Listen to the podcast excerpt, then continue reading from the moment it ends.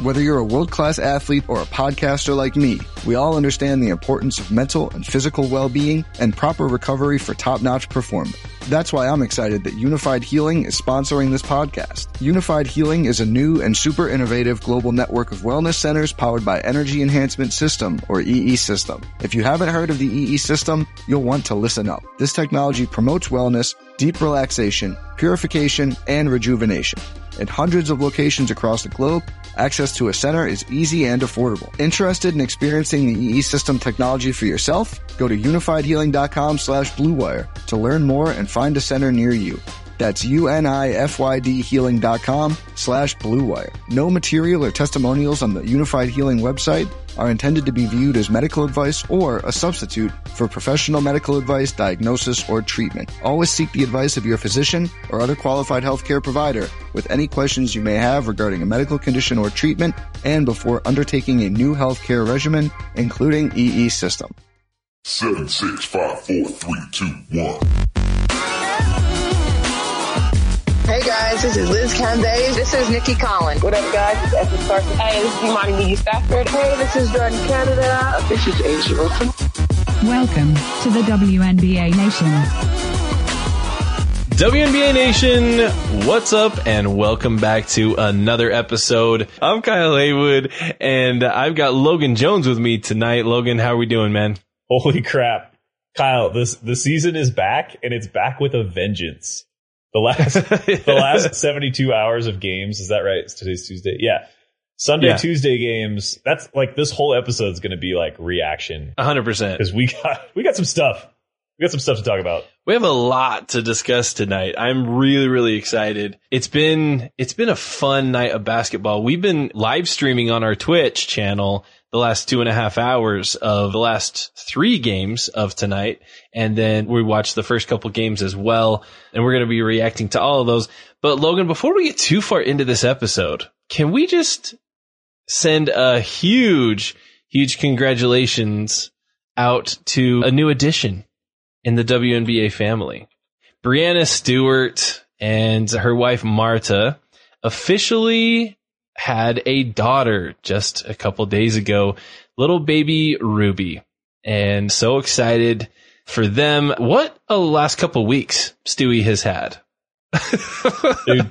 I mean, Stewie is playing the game called life to perfection. I'll tell you what. Yeah, uh, if you if you ever want to just be like, man, like life's not a race. It's not about you know what you can accomplish in X amount of time, and then you like see someone like Bree Stewart, and you're like, yeah, maybe maybe I'm, a, but like legitimately finishing up a W, finishing up a first half of, of a WNBA season, immediately going over to Tokyo to compete in the Olympics, coming home with a gold medal within a sh- super short amount of time from arriving home from Tokyo, playing in and winning the inaugural Commissioner's Cup of the WNBA and the Commissioner's Cup MVP.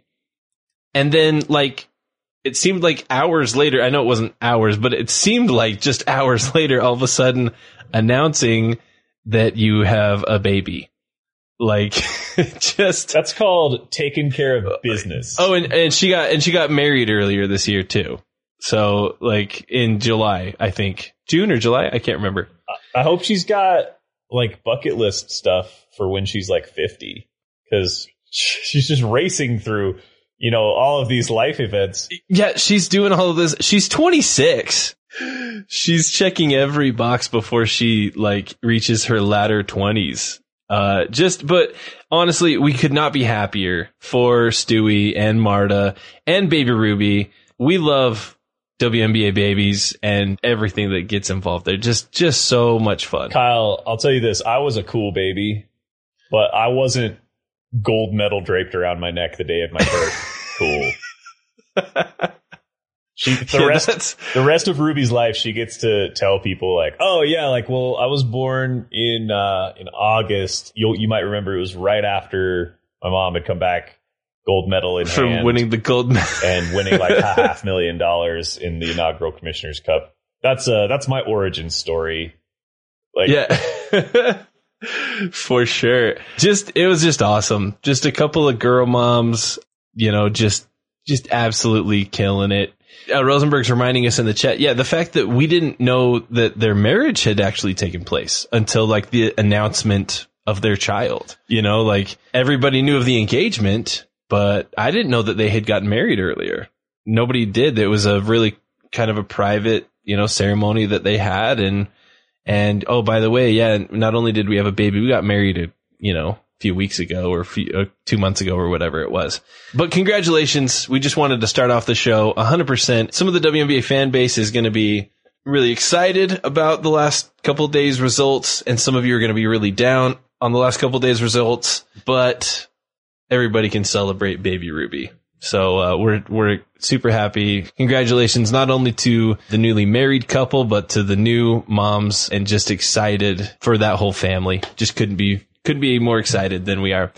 Logan, we actually have a lot of games to review, so I don't want to spend too much time on, on many other things. But before we hop right into reviewing games, if this is your first time listening, we'd like to kind of give you a little bit of a rundown of how you can interact with us and stay connected with all things WNBA Nation across the board. Logan, how about you give us the rundown of how they could do that? All right, let's do this efficiently so we can dive in. We are live on Twitch when we record our episodes, twitch.tv slash WNBA Nation. You can follow us on Twitter at WNBA Nation Pod. You can rate five star reviews everywhere you can listen to podcasts and we will read them on the air. And that helps us out a lot and we love you for it. And you can donate slash get merch through our store envy page as well as just straight up donating to us because it'll support the show. And eventually when COVID is no longer a thing, ha ha, we'll be able to send people to games, which is something we really like to do. Those are the plugs. That was, dude, that was well done. well, well done. That's how excited I am to get down tonight. If you need to rewind the last 30 seconds and, and hit that again, people, you can, but that's, that's, I'm super down with that because we're going to hop into some games here. Logan, let's start with Sunday's games and taking a look at some of the results that we had back on August 15th. Let's start. Why not? You know, let's just, let's just, let's start with a with a big one.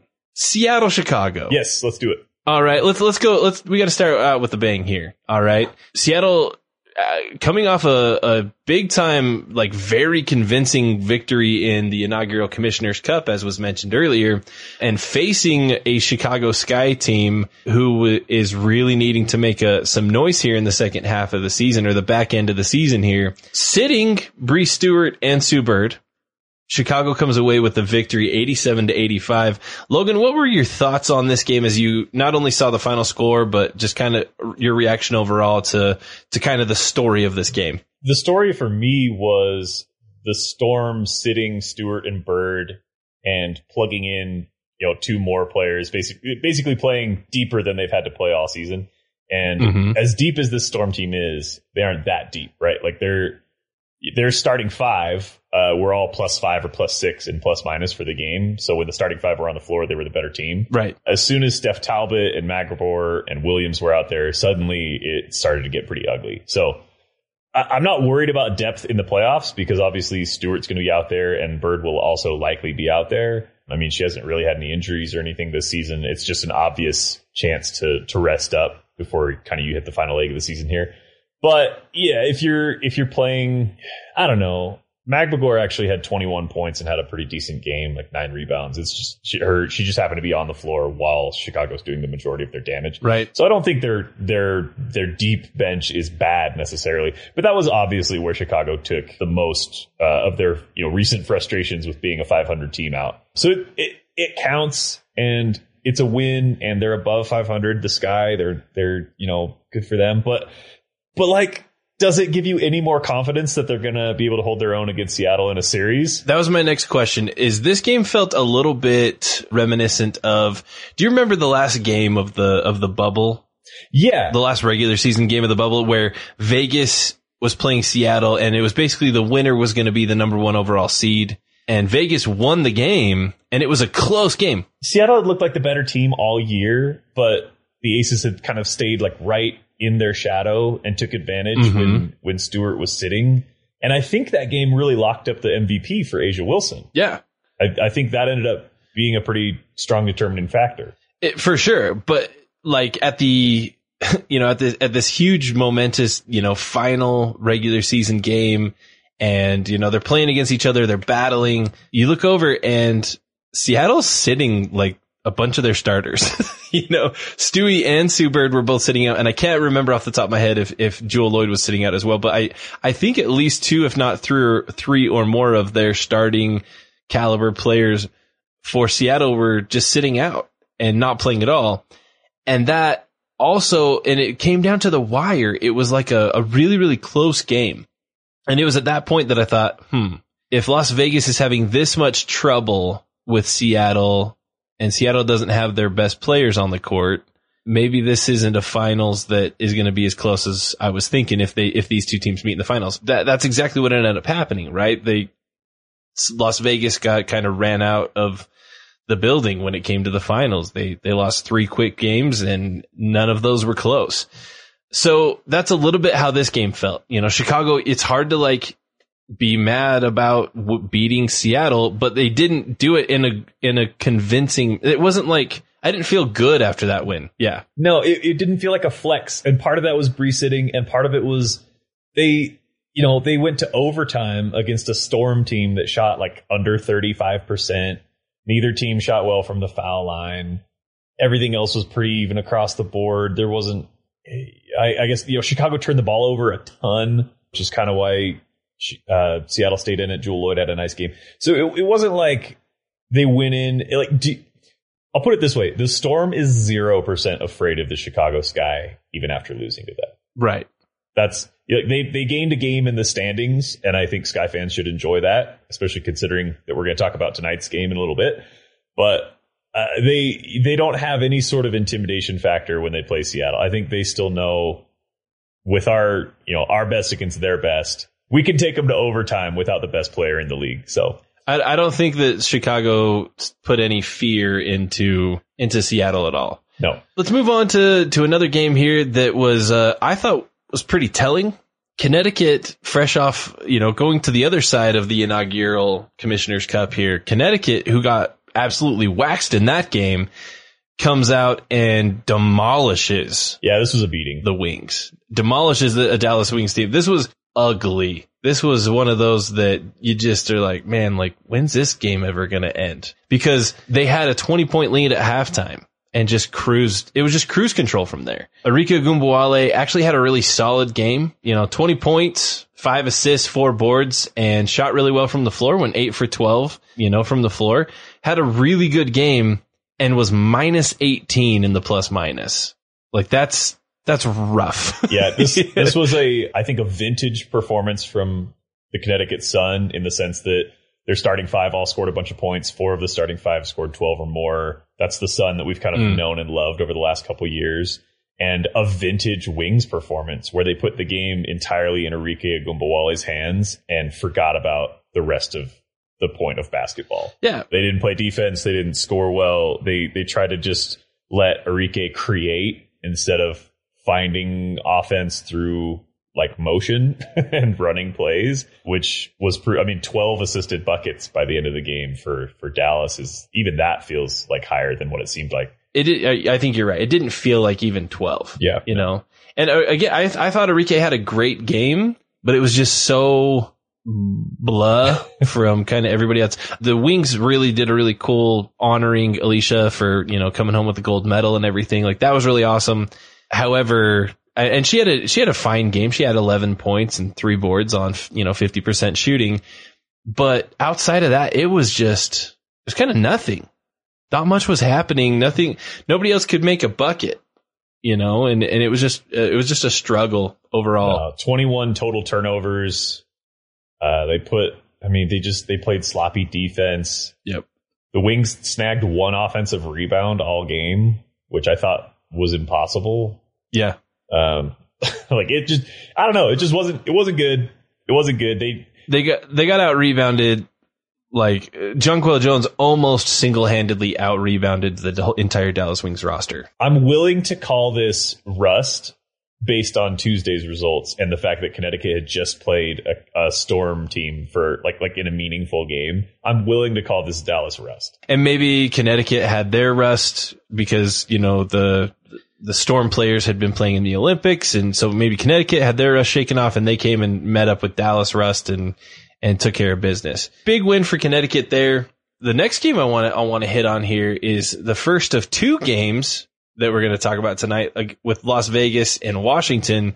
Las Vegas coming away this time on Sunday with a one point victory. Logan officially, this was, this was actually a really big win for Las Vegas because they just seem to struggle with Washington. Washington always gives Las Vegas a run for their money. And I don't know why Las Vegas on paper seems like they should really take care of this Washington team, but they just never do. It's always a little bit more of a struggle than it should be. That being said, they did come out with a victory following a huge 29 point fourth quarter, 29 to 14 in the fourth quarter. How do you let that happen? Yeah, they they they outscored Washington by 15 in the fourth quarter. LA wa- or not LA, excuse me. Las Vegas was down by more than 20 points at at one point during this game and came back to get the victory. So, fun victory for Las Vegas and maybe again, it could be rust. We don't know what it is. It's it's it's tough, but it's a really interesting game. A'ja having a really solid game to pull this out. 20 points, 14 rebounds. So a really big night for A'ja. Cambage with 17, uh, Chelsea Gray pitching in 11 assists. Just overall a really solid and actually a really good game from Jackie Young as well, chipping in 14 points. But this Washington team, I thought for sure we're coming out of this and Washington's looking just mean and nasty and like gonna take Las Vegas just and and smoke them and couldn't couldn't hold on quite long enough. Las, Las Vegas made a, a run at the end of the game to to get this W. But Logan, what is this? What did this game? Did this game tell you much about Washington or Las Vegas? Did, did this game speak too much about either one of these teams? It's tempting to say that Washington lost this game more than Vegas won it, but I'm I'm not going to go that way. I think this is what great teams do. And I think Vegas is a great team. They were down, the score was 62 42 with under four left in the third quarter. Ooh. So a quarter and a half uh, was all was all it took. I mean, just a huge, just a huge comeback. I mean, I, I want to say that's what great teams do, but even great teams, if they fall behind by that much, like that, that game is Sometimes they'll make it but, happen. Um, I I think it's worth being a little afraid of this Vegas team. You can look at this and say, "Oh, well, they struggled with a Washington team that's not very good." But I tend to think of this as this team has so many weapons. They can strike you from any distance. They can go on huge runs. It doesn't necessarily have to be against bad teams. They went from what did I say, 42 points with not very much time left in in the third. I mean, they put up 13 points and then 29 in the fourth quarter. That you don't see a quarter that big in you know the short quarter WNBA very often. They almost doubled their score at that point. Yeah, so that's I think this tells me a lot about this Aces team. They're resilient. They want to get back to the championship. They want to get the one seed. All those things I think matter to them. They know this is kind of the, the final leg of the season and that there's not a lot of separation amongst those top three teams right now. Mm. And they have an opportunity to do that. So tells me a lot about them and it tells me a lot about, I mean, this Washington team is having a rough year. They're struggling. There's, you know, you can blame injury for that all, all we want, but the team that they have on the floor should have been able to protect that lead and they didn't.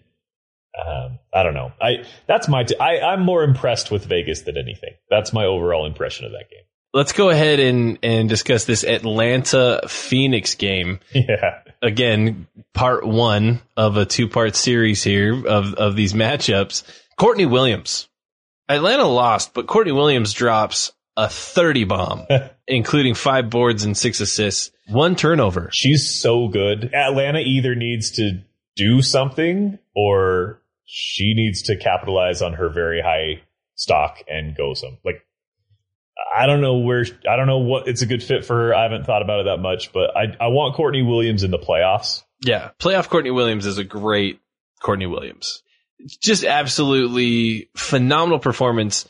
14 for 27 for, on the from the floor. Just absolutely scorching and really really big. The problem is not a single other person on her team was even able to reach double digit points. No. So ended up losing by nine to a Phoenix Mercury squad who had five players in double digits, including 19 from Skydig. So a big game for Atlanta. The, the Phoenix player that really stood out to me in this game was Sophie Cunningham. Boom. Dropping 17 in 23 minutes off the bench. Yes. Huge game for, for Sophie there. I thought basically what happened is, is she comes off the bench. She's with that second unit that doesn't always increase the lead. Sometimes we'll lose ground, but she slowed down how much ground they lost, if that makes sense. You know, when, when Griner and Skydig and Taurasi, you know, when those players come off the court and you have Cunningham coming onto the court, she did enough to Yeah. keep things rolling and, and make sure that Phoenix wasn't going to lose too much ground in, in this battle.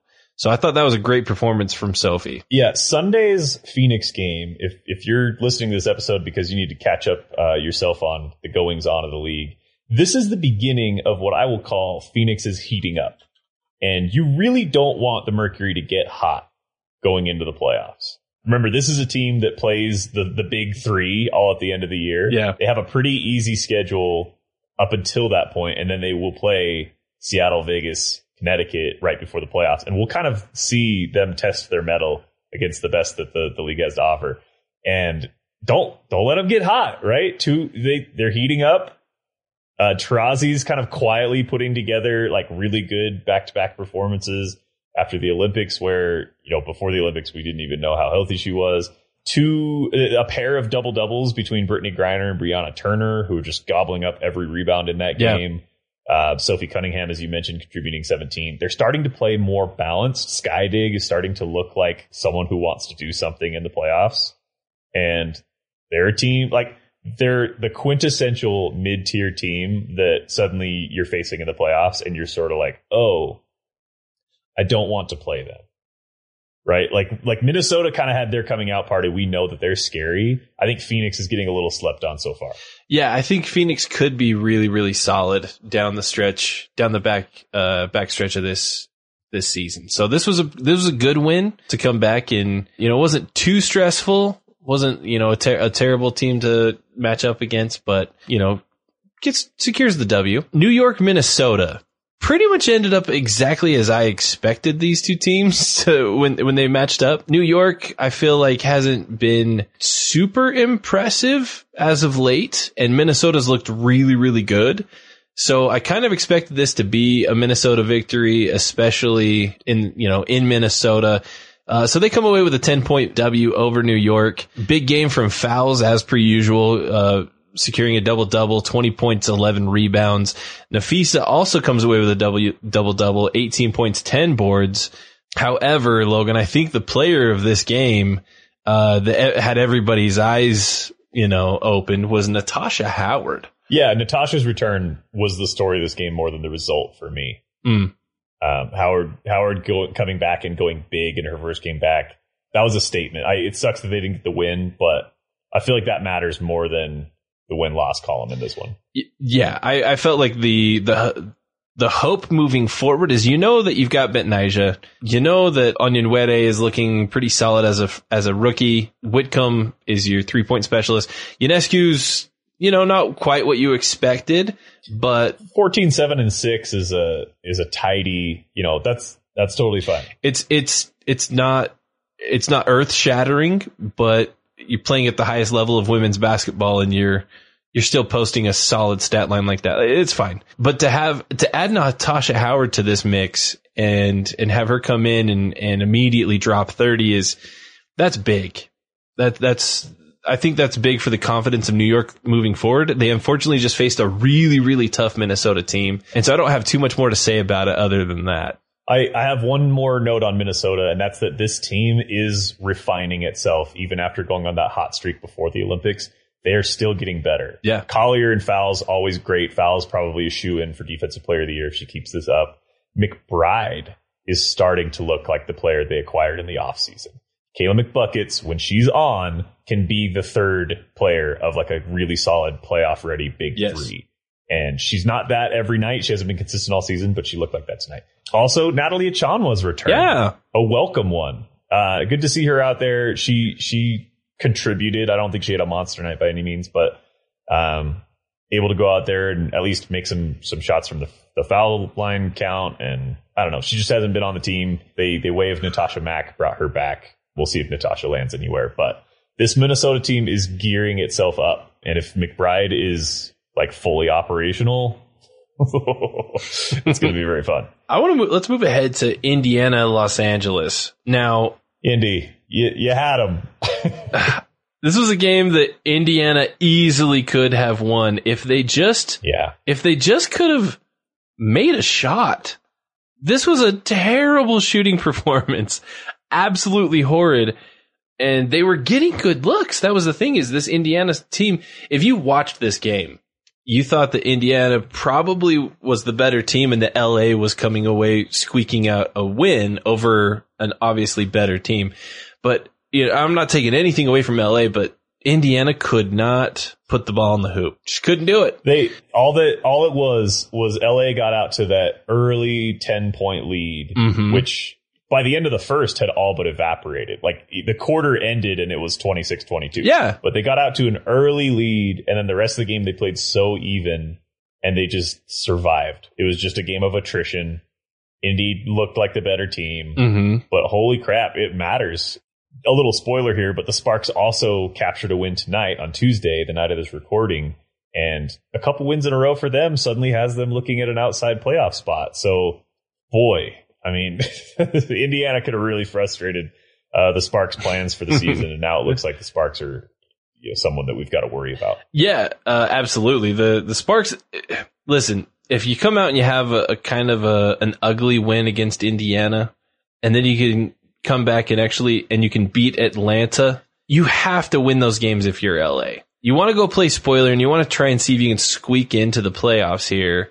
That's your goal. You have to get wins against teams like Indiana and Atlanta. And that's exactly what the Sparks have done over the last three days. Yep. Brittney Sykes is my favorite player on that team. She has been phenomenal. And that's, you know, Nneka Ogwumike and Erica Wheeler are probably the names that people know. I think Brittney Sykes is like, it, Mhm. I, I mentioned this in pre record. In two years, the Sparks might be a bunch of players that are not currently wearing LA colors and Brittney Sykes. And I'd be totally fine with that. She's she's been a blast to to watch and not just off because she does it she takes care of the ball on offense and, and really handles things well but she's really really solid defensively. You know just one of the one of the absolute anchors of an LA Sparks defense that that needs more anchors. Um so that was a that was a big game there. Uh, t- uh Kelsey Mitchell dropping 20 points for Indiana shot okay, went nine for 21, so shot 43% from the field. Not fantastic, but, uh, just overall, this was, this, this didn't seem like a, f- an extra special game. This looked like two teams who weren't very good playing against each other. That is not the case with the second Sparks game that we're going to talk about here in just a little bit. But this was, this just didn't Yeah. feel, this didn't feel like a, a great WNBA basketball game. A fun, fun little tidbit 13 minutes off the bench for Lauren Cox, who now plays in LA. She was waived earlier in the season by Indiana in a move that made no sense to anybody. And she didn't have, like, she, I think she recorded like three rebounds and no points. It wasn't like she had a big game, but she's still a rotational player in LA, and LA is doing a lot better than the Fever are at this point. So Right. I just wanted to throw that out there. Yeah. yeah. So that basically finishes up Sunday. Logan, I just want to take a, a glance back before we move on to the games that happened today. Just looking back at those six games that Sunday, which to you was the one that like maybe caught your attention the most? regardless of the circumstances, I'm always shocked whenever the Storm lose, uh, just because it doesn't happen very often. And I know the Aces are actually hmm. the number one team in the league right now with the best record, but I just every time the Storm lose, I just think that is a surprise, especially in overtime, which they've they are now three and two in overtime this year. I think they've played five overtime games. That's wild. And a couple other games that are like within one, like one or two possessions. Yeah, lots of lots of close games, and so I I don't hold this one against them because the best player on earth was taking a little bit of a a day after, as we mentioned at the top of the show, like she's she's been pretty busy, Right. uh, but not having Stewie out there really colors that. But it, you know, that's the one that stands out to me just because it's it's just a surprise anytime I see them lose. Everybody else is like like the result isn't a surprise. Like Like the fact that the Aces were so close to losing losing to the Mystics and they came back from 20 down, like it was impressive, but the ultimate result is like, yeah, the Aces, the Lynx, the Sun, all the best teams, I think, beat all the worst teams, with the exception of that Chicago game. Yes. Um, let's move on to the games that happened today. Holy crap. This was a fun slate of games This was today. the best. This was easily the best day of the year. Looking at the final scores, you're not overly like, oh man, like I these are all must watch games. I promise you, these the vast majority of these games today were must watch, absolutely fun basketball games that that I just uh, yeah, I was so glad that I had the time tonight to actually sit down and watch most of these. It it could just be that we were like like so thirsty for action after like five weeks off, but I think this is the best Yeah. day of the season without question. Yeah, this day I think beats out Sunday for sure. Let's start out with the with the with the game that I, I wouldn't call it surprising. I'll, I'll say that I uh, I didn't anticipate this this score. I wouldn't say I was surprised, but I didn't anticipate that this would be the final result. Minnesota and Connecticut. Minnesota had been on, I think at this point, an eight game winning streak. So they're hot as it gets. And they came in and Connecticut did to Minnesota what they had done to Dallas just a couple days prior. They jumped out to a massive lead, 27 to 14 after the first quarter. That's tough to overcome for anyone. It's especially tough to overcome if the people that are up are the Connecticut Sun. Yeah, That's a that's a hard hard lead to cut into playing against a team as as with you know that's the quality of basketball that Connecticut puts out. Do you remember when we were previewing the Commissioner's Cup and I said a dumb opinion about how maybe if Seattle loses, that'll actually like kick them into world beater gear the rest of the season? Yeah. Well, Seattle won, and now Connecticut is on the warpath. Like they dismantle Dallas by 20 plus, and then they go in and they take Minnesota's eight game win streak and they drop it like Spanish 10 10. Like they, nobody is messing with Connecticut right now. And, and they're now 16 and six with, I mean, they have everything rolling right now. A double double from Jonquel Jones, still in the MVP conversation, in my opinion. Sylvia Fowles had a good game, but really struggled to contain on defense. And that's been this Lynx team's bugaboo all year was consistency on the defensive end. this was a phenomenal game from Connecticut. Jonquel follows up a, a 19.15 rebound performance from Sunday with a 17.13 rebound performance. Just the double doubles are like the fact that she's rebounding almost as many points as much as she's scoring is, is absolutely nuts. Now she wasn't the player of this game though for for Connecticut. She was not Logan. How about you introduce someone else who uh, absolutely looked phenomenal against the Minnesota Lynx? Let us discuss professional stat sheet stuffer Jasmine Thomas, Oh my goodness! who just went uh, like just so frustrating if you're Minnesota because she was all over the place. 19 points, five assists, couple rebounds in there, three steals. Um, you just it, she was perfect from the line, six of 12 shooting. Like it's the type of night that even if it were a close game, it probably would have made the difference, but it wasn't a close game because she was just destroying worlds out there. And that's this Connecticut team's strength is Jonquel can get hers and kind of void whatever whatever big you can throw down on you know every, every team that's going to go deep in the playoffs has a, a star forward right that's that's going to be out there Mhm. getting getting stats. Jonquel Jones can kind of nullify that. Who else steps up in her place? And in, in the Connecticut Suns, you know, locker room, they've got DeWanna Bonner and Jasmine Thomas. As good of a two-three punch, if Jonquel is the one, as you'll find in the league, except maybe Seattle. And on on a given night, I think Jewel Lloyd is the best like second option player in the league. And Bree Stewart is the best first option in the league, which is why Seattle's so good. But Sue Bird slowing down a little bit compared to a Jasmine Thomas and DeWanna Bonner who are hungry. That's a series that I want to see. Connecticut Seattle as as much of a blowout as the Commissioner's Cup was. That is not indicative of That was a weird game. the potential. That was just it. It was it felt off. It just felt really, really weird. Connecticut's much better than they showed in that game. And I would love to see a playoff matchup between Connecticut and Seattle. I think it would be, uh, I, I don't think it would be a beatdown. I don't think it would be a, a, a sweep. I think it would probably go five games. And I really, really like what I'm seeing from Connecticut. I think, th- yeah, it's exactly what you said. They got the wake up call against Seattle and now they're on the rampage. Now they're on the warpath, just taking out teams left and right. This is a Minnesota Lynx team that is as good as it has been, is, is better than anybody else in the league over the last month, month and a half.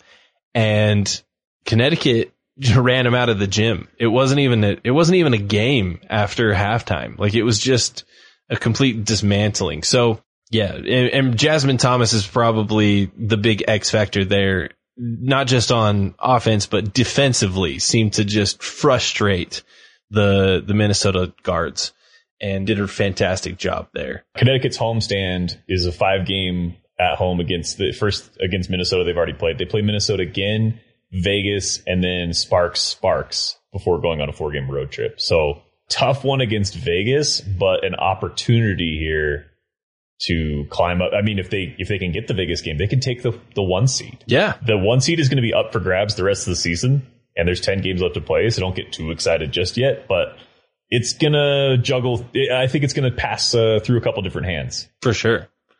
Moving on to Chicago and Dallas. Oh, this is my favorite game. this this is a fun one, dude.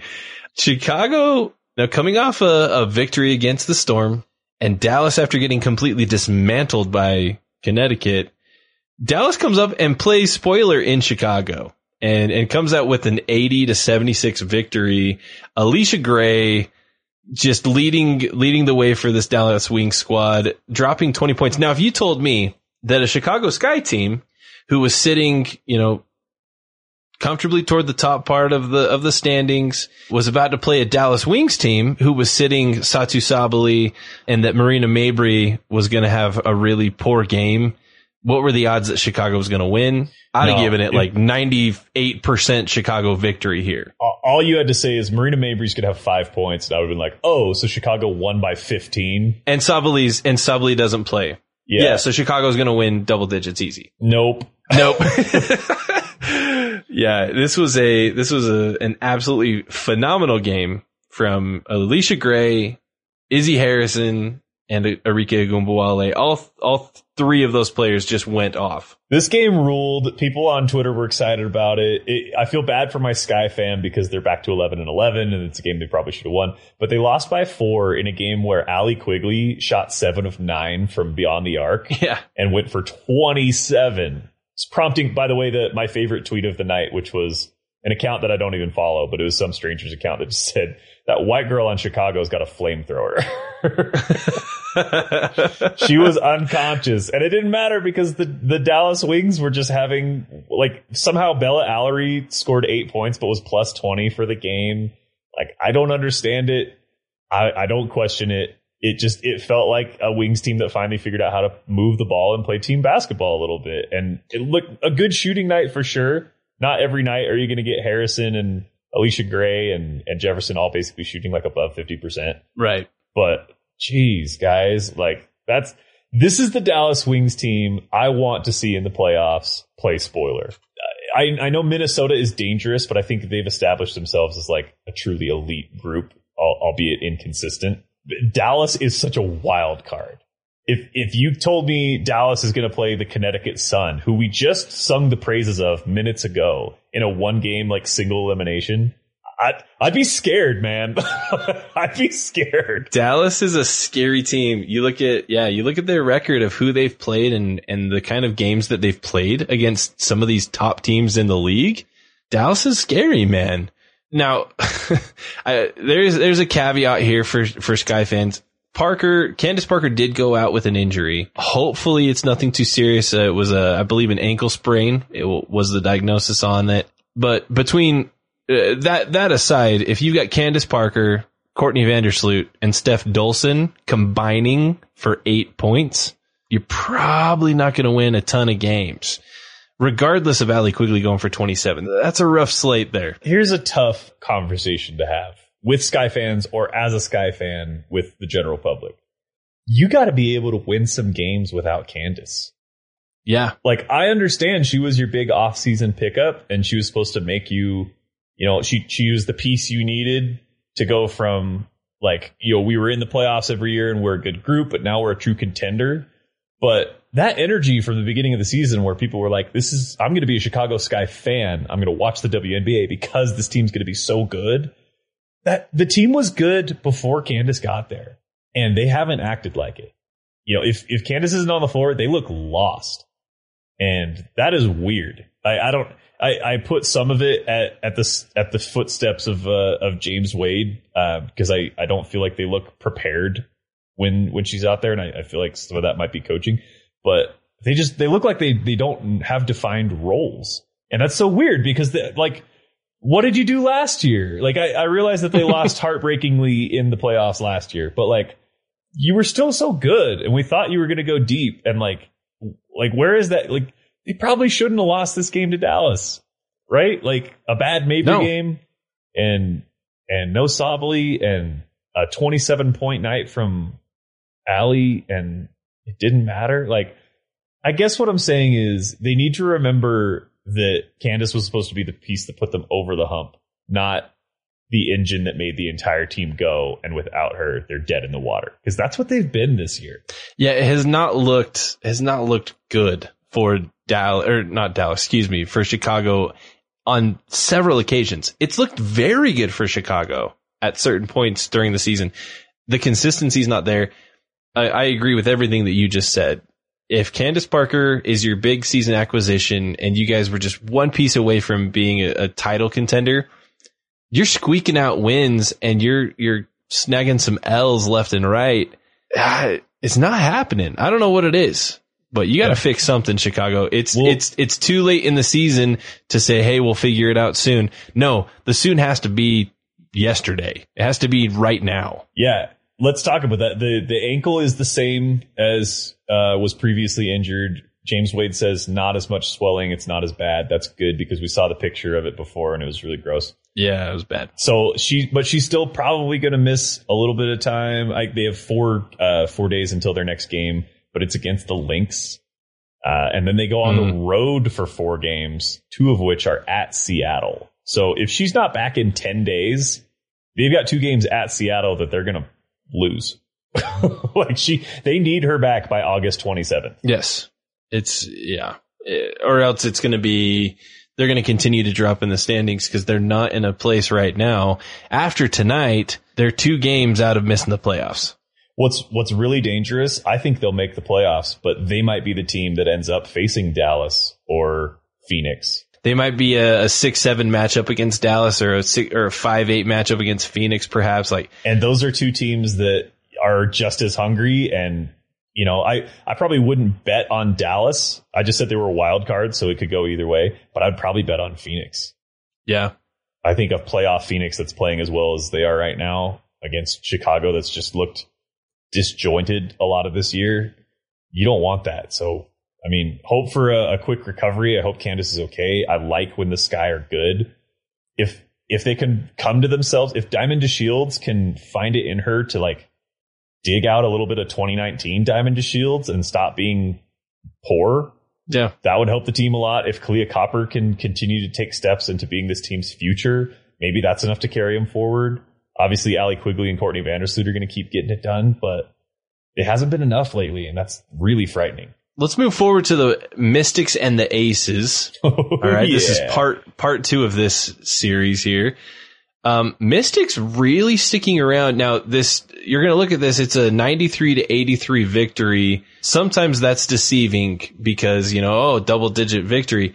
This was a much closer game. It was a five point game with a minute left. And for large portions of this game, the Mystics were up, and in fact, were up, I believe, eight at the half. Mystics looked really solid against Las Vegas on both of these games.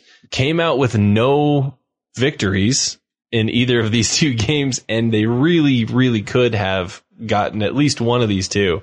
They were leading pretty significantly in both of them, ended up losing both of them. However, just taking a look at, at not just the box score, but like just remembering what happened in this game.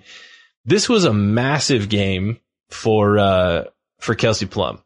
Coming off the bench, 24 points, five assists, three boards. She came to play. She went eight of 13 from the field and three for four from behind the arc.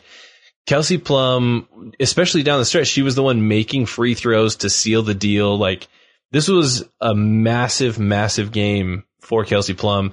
And if not for her, this was easily a Mystics W. Yeah. Easily a Mystics W. This is a really precarious position for the Mystics to be in because they are still 8 and 12, so they're not out of it.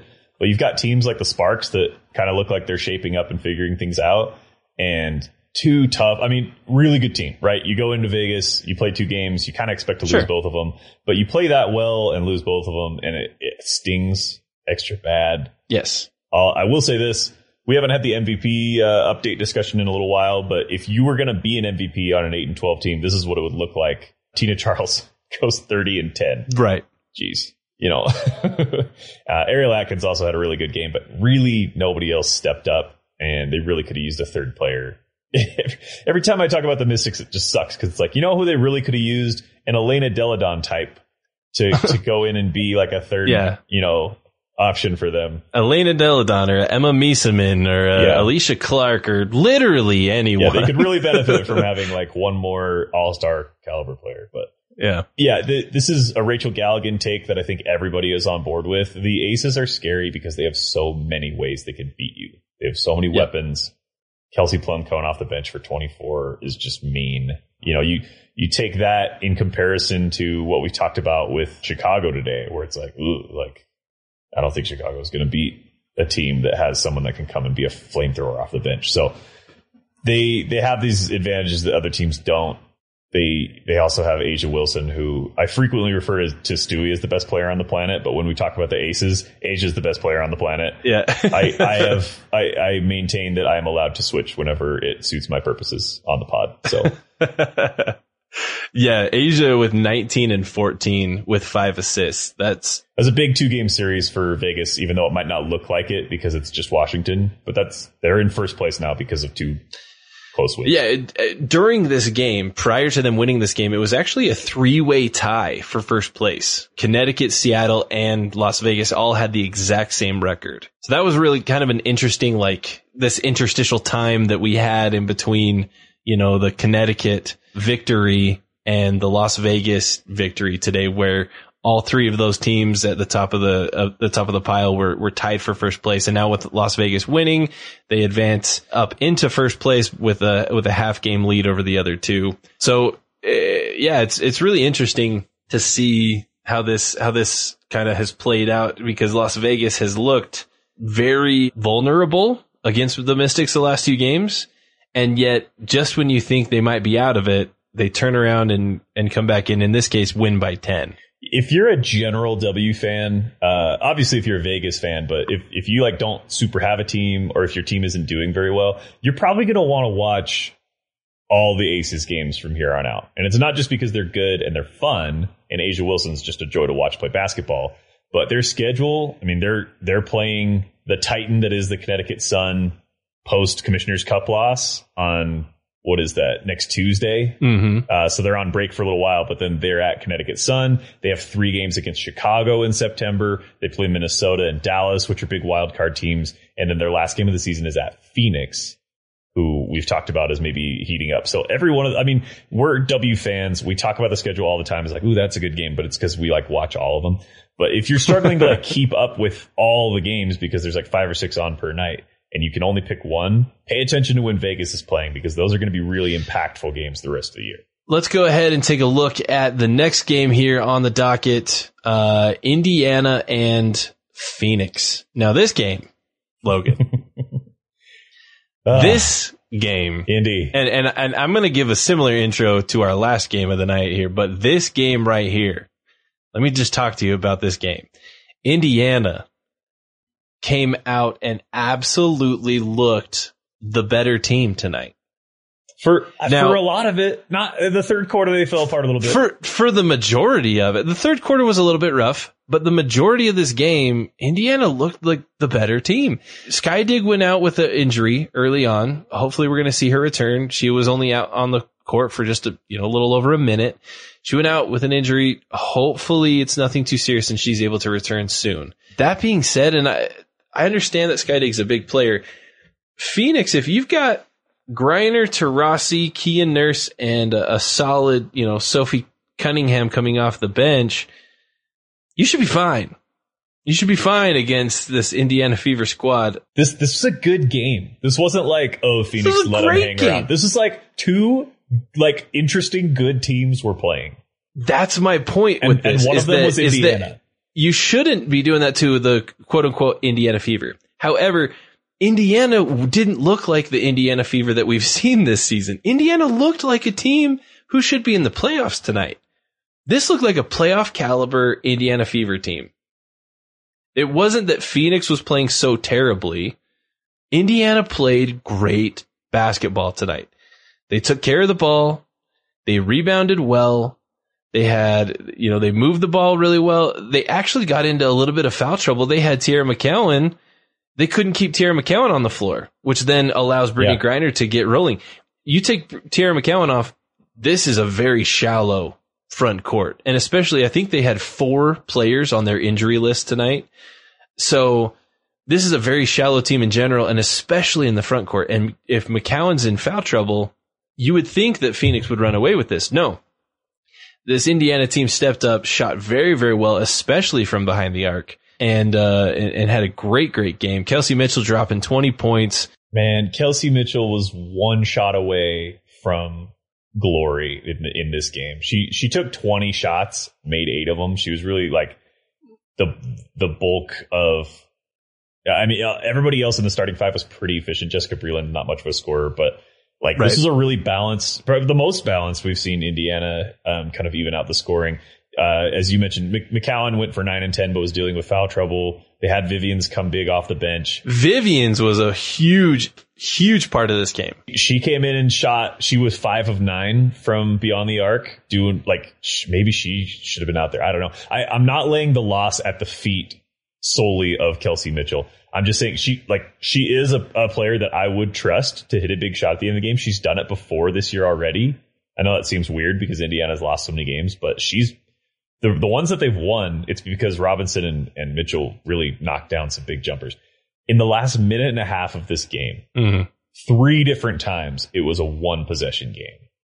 Yes. And three different times they couldn't get it to fall. it's just it, it sucks. It sucks. Uh Kelsey like Mitchell did like she she scored the driving layup um to keep it close at the end. It wasn't like she didn't make anything. Um Victoria Vivians hit a huge three pointer with like right under a minute left to keep it within two, but uh, just couldn't get the like they, there was a lot of opportunity. I think they were down six to start the fourth quarter, Mhm. and they just kind of Phoenix, to their credit, kind of held them. Yeah, held them at arm's reach for a lot of the quarter, and then right at the end, it started. To, it, it you know they started to choke it away, and they just couldn't get the dagger to fall. Right. Big night from Griner. She's still playing like close to MVP basketball. Griner for sure. I think they, there was a graphic that popped up. I'm blanking on which game it was because I had three of them up at the time. But there was a graphic that popped up that listed Bree Stewart, Jonquel Jones, uh, A'ja Wilson, and Tina Charles as MVP candidates. And all I'm saying is Griner should definitely be in discussion. If you're going to hold, and I'm not necessarily, you know, subscribing to this uh, this form of thinking. But if you're gonna maybe hold Tina Charles back a little bit because her team record isn't uh, as as good as maybe A'ja's and Stewie's is, and uh, and Jonquel's, if you're gonna do that, but you're still gonna consider her a candidate, why are you not considering Brittney Griner as a candidate as well? Griner is is playing phenomenal basketball. You know who else had a good game tonight? DT. Yeah, Taurasi went for tw- 22 points, seven boards, seven assists. I, I think it's getting overshadowed because it's not like she's not putting up thirties. Yeah. It's just like, oh, I put in 18 and I'm, yo, I still scare the crap out of everybody on the court when I, when I take shots Yeah. late in games. I think that's a, that's our producer Jason's, uh, I think his, the take that I liked that he gave at the beginning of the season when we were previewing this Mercury team. He's like, how do I describe Diana Taurasi? Well, she's the player you least want to see taking a shot against your team at the end of the game. Like that's yeah. that- it doesn't matter if she's zero for 20. If she's taking the shot and, and like right at the top of the season, she hit a game winner. So she like her chest was cracked in half for like half the season. And now it looks like she's healthy. And now the Phoenix Mercury have got it going on. it's true. Like she's pushing 40 years old and dropping a stat line like this. Like it, it's, she's phenomenal. She's doing fantastic work.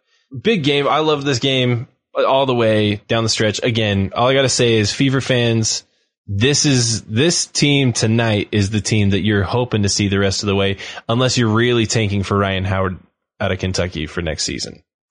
Which, uh, as that has not been the case, the lottery has not fallen the way of the, of the Fever the last No. couple times they've had that opportunity. No, it has. Uh, they keep they they you know they should get the number one pick and they get like the third. so so it's been a little rough for Indiana in the lottery. So uh, if you're not going to get the lottery, which hasn't happened, play like you did tonight because that was a fun fun game against a team who, as Logan was saying earlier, could make the push to be even potentially a, a first round buy type of type of team in the playoffs. So. Really like what we saw out of both of these By the way, Brittney Griner is now up to number five in win shares, um, including number three in offensive win shares behind A'ja and Jonquel. Yeah, and not only that, she's fourth in the league in points per game and fourth in the league in rebounds per game. Yeah. Like she's I don't think she should necessarily be anyone's number one MVP candidate, but if No. she's not in your top five, she might need to be. I don't think anybody has established themselves as this is the person we all have to beat to win the MVP. I think it's still a really close race. My point is Brittney's not probably your MVP number one. She should be in your top four or five at minimum. Yeah. Logan, we got one last game and we've talked a lot of games tonight. So we're, if All of them if- great. If, the, but the, we got one last game. This game, and I said this about the last game, but this game, Atlanta, LA. Man, Which, if you'd have told me, I would have been on the edge of my seat, stoked about an Atlanta, LA game earlier tonight. These are two teams who have lost a lot of my interest over the season. And dude, yeah, I messaged you like this is basically the fight for which team are we going to care about the rest of the season. yeah, Like, and which team is basically going to be sent packing. This was a winner go home, winner leave town type of match between Atlanta and, and LA. And I, I'll tell you what, this isn't just like gassing up one of the teams for the sake of the show.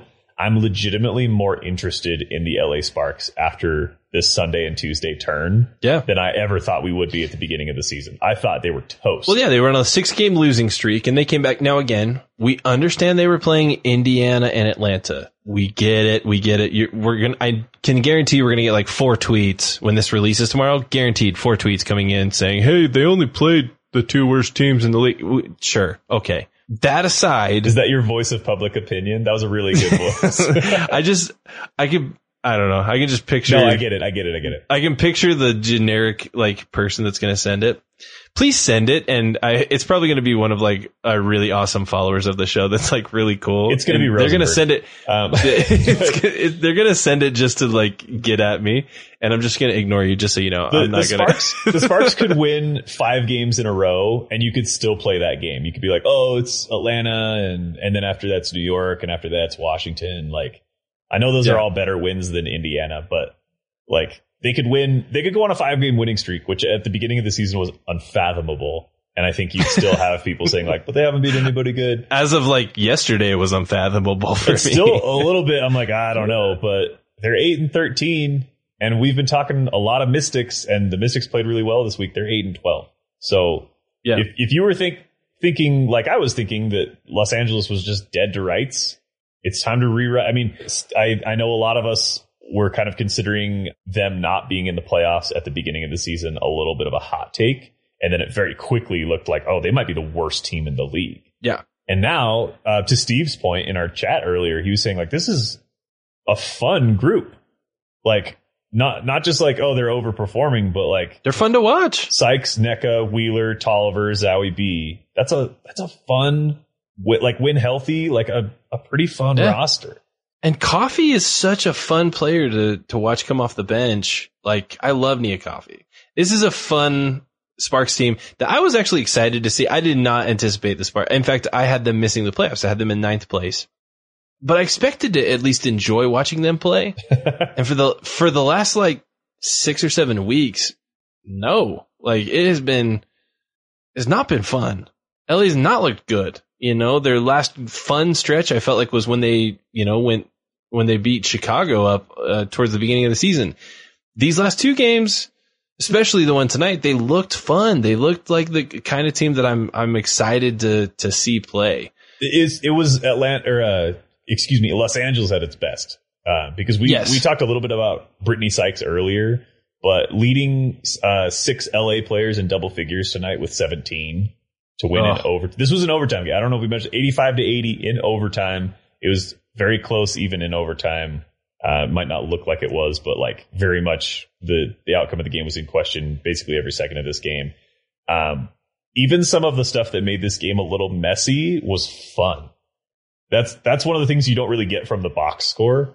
You might see like, Yes. oh, they missed a lot of threes, and like there were there were things that weren't necessarily all that great. Like there were some turnover issues between the two teams, but it was so evenly matched, and the intensity was so good, and both teams were so bought in. It, it definitely felt like the locker rooms had talked about like, hey, like we're back from the break. We've knocked some rust off on Sunday. It's time to go. Yeah. And it's cool to see two teams step up their game like that, that, you know, early in the season just looked like they might just punt the whole year.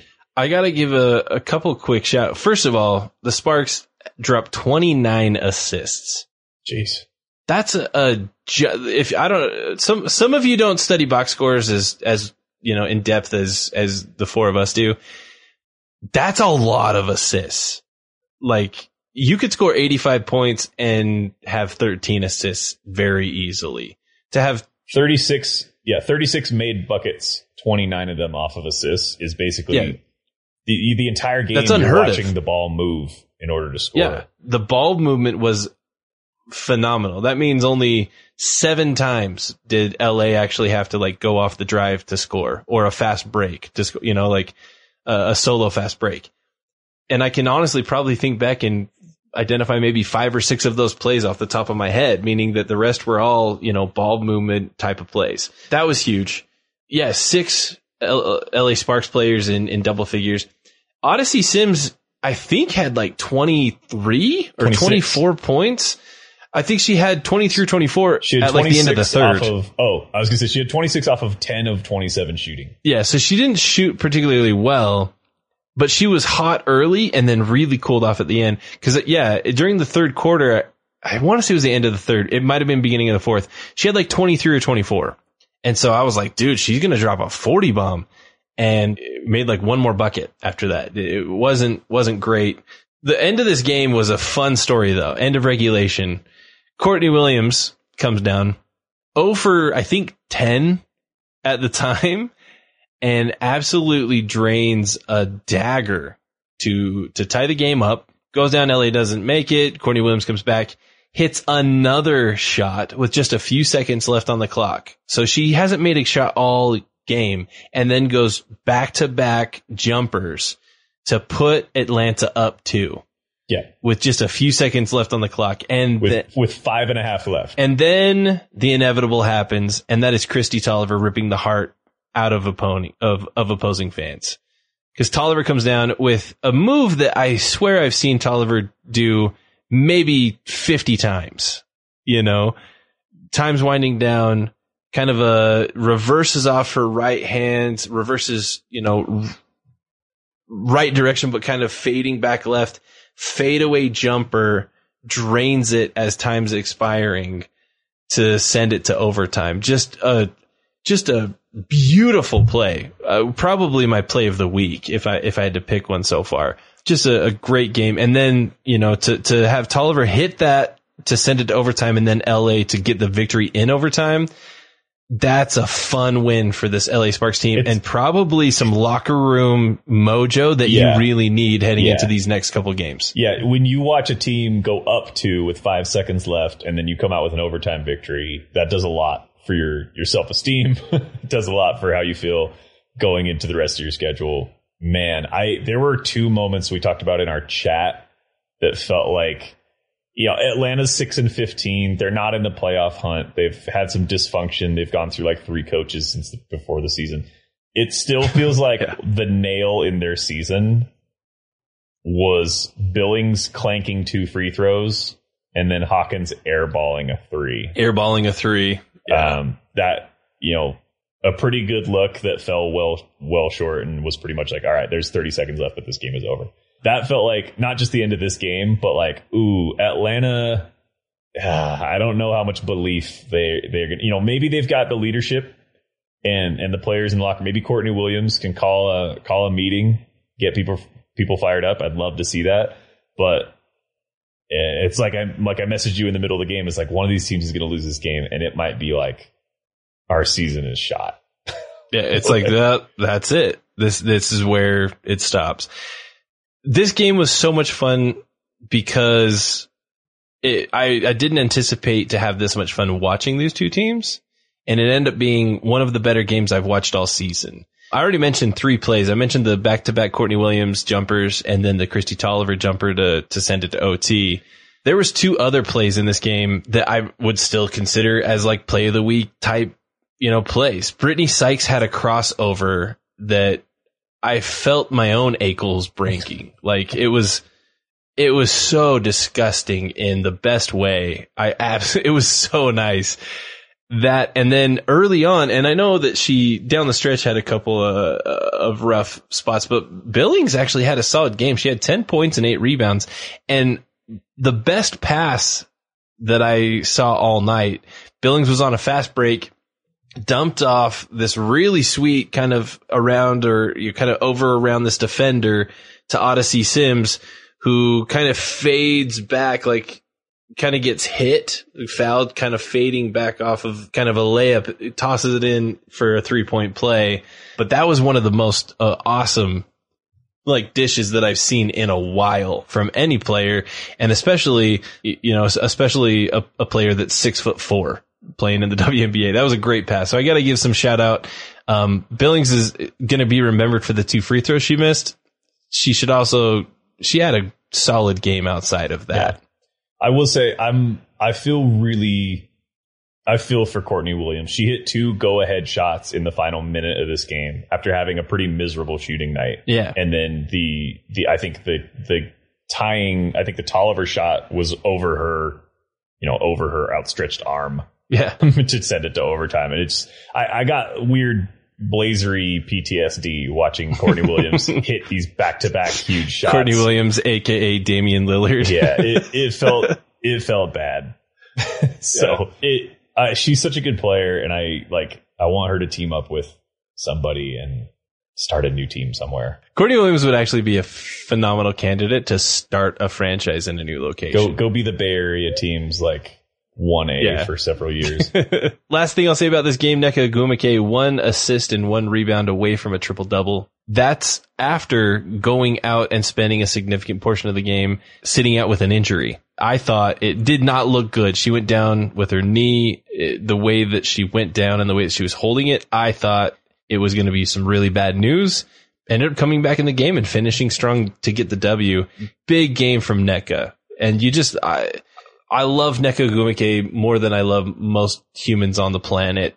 Just so good to see her have this kind of a game and get the result that it was. Just really exciting. Oh yeah, she shot she she shot seven shots and still almost came away with a, a triple double. So Yeah, some Great other game from uh, some some last little box score nuggets for you if you didn't watch this game. Uh, at one point, the Dream led by ten Mm. and ended up losing by five in OT. They shot eighteen free throws. The Dream did. They made seven. yeah, They had a ten point lead at one point in this game and missed eleven foul shots and lost in overtime. that's a harsh that's a harsh pill You to can't- swallow. You can't do that. No. And that's what's hard about this Atlanta team is as fun as this game was and as as bright and and hopeful as portions were for for this Atlanta Dream team just seem to come up with new ways to lose. And that's hard. They need they need leadership. They need a captain on that boat. They do. And uh, and I think they've got the right ownership in place. And unfortunately, after now the ownership's got in place, it's going to take a minute to get the rest of these pieces all to to fall into place here. But I've got faith. I don't think Atlanta's a lost franchise right now. I No. think that they're a franchise in some serious figuring out who they are. I think they have the pieces to do what Dallas is doing this year under Yes. correct management. if if Atlanta came back next year with very similar players, if they came back next year with very similar players, maybe made one or two moves, if they came back and ended up being sixth in the league, would not would not surprise me at all. You get the right coach and the right you know leadership on this team. I think I think this Atlanta team could be a really really special talent. In fact, I think a lot of team a lot of people because of the talent that was on this team had them pretty high in their preseason rankings. Just didn't realize all of the things that w- they would have to go through. Yeah, it's not their fault, but there's just no reason to buy in. Yes. They've got, you know, Indiana had this hideous start to the season, and they are playing better basketball recently than than Atlanta has. Atlanta played a really good game tonight, but like six wins is pretty close to bottom of the barrel. Well, Logan, that was a lot of games to discuss. It was so fun. And uh, that will not be the case for a lot of our episodes that re- we record at this point in the in the week. Uh, moving forward, you're going to hear uh, a couple different types of episodes coming from us. Generally, we'll have an episode similar to this, not necessarily this exact format. This was just hey. WNBA basketball. There's been 11 games in three days. We got to hit them all. And that's kind of what we did tonight. That will not be always the case. We'll have kind of one show that kind of covers the, the league as it sits once a week. And then we'll have some little slightly shorter episodes that we'll release one at a time later on in the week that are a little bit more specific to certain topics as we see fit. So if you have suggestions for those, go ahead and send them. Uh, you can DM us on Twitter. You can email us, uh, WNBAnation at gmail.com. But yeah, hit us up and let us know if you have ideas for segments on any given week. We, we'll, we'll be hitting those up as well. Logan, anything else before we wrap up the show tonight? Depending on when this releases, you're going to have more games coming your way, so be on the lookout for that. The season is back in full swing. Nothing personal to plug. We hit the the show plugs earlier. Again, please leave a five star review if you haven't already. We'll read it on the air. We'll give you your your laurels, your praises. Uh, Yes. and we we really appreciate those. We we want to continue to move up the ranks as we uh, we do all these back end changes that we've been talking about to kind of um, get the show out there. Uh, so share it with your friends and family get on uh, get on the Twitch chat one of these nights when we're recording and see what that's about. I promise I I wasn't a Twitch user. I thought it was like for watching people playing video games and I didn't understand it. But now that we're on it, it's uh it's a really cool platform and it's it's one of the things the subscriptions through Twitch are, are what allow us to kind of monetize the show without costing our followers any of their own money. And we really like that. So if you have an Amazon Prime membership, you can come on and subscribe to the show and kind of check us out there. You can see Kyle's little cool narrow office and my couch, I guess. um, I, I still got to get my, my recording studio unpacked and set up, but those are just the last couple plugs I wanted to hit. I know we're, we're kind of approaching our, our limit on time here, but pro- uh, appreciate our recent partnership with Blue Wire Podcast. I'm sure you've heard some commercials, uh, some little ads dropped into this episode. That's what that's about. So if you do want to check out other basketball content, they have awesome shows. Um, we're not A the only ton. only women's basketball show on there. They've got lots of other cool ones that you can check out, and we want to support them as well. So make sure you give them a follow. Tell them we sent you. Well, everybody, thank you for hanging out. Thank you to the Twitch chat for chilling with us for nearly four hours tonight. It was a blast uh, with a watch along and an episode recording. Thanks to all of you who are listening, subscribing, rating, five stars, you know, hitting us up on Twitter. We love y'all, and uh, we'll talk with you soon. But for WNBA Nation, I'm Kyle Haywood, I'm Logan Jones. and we got you next time.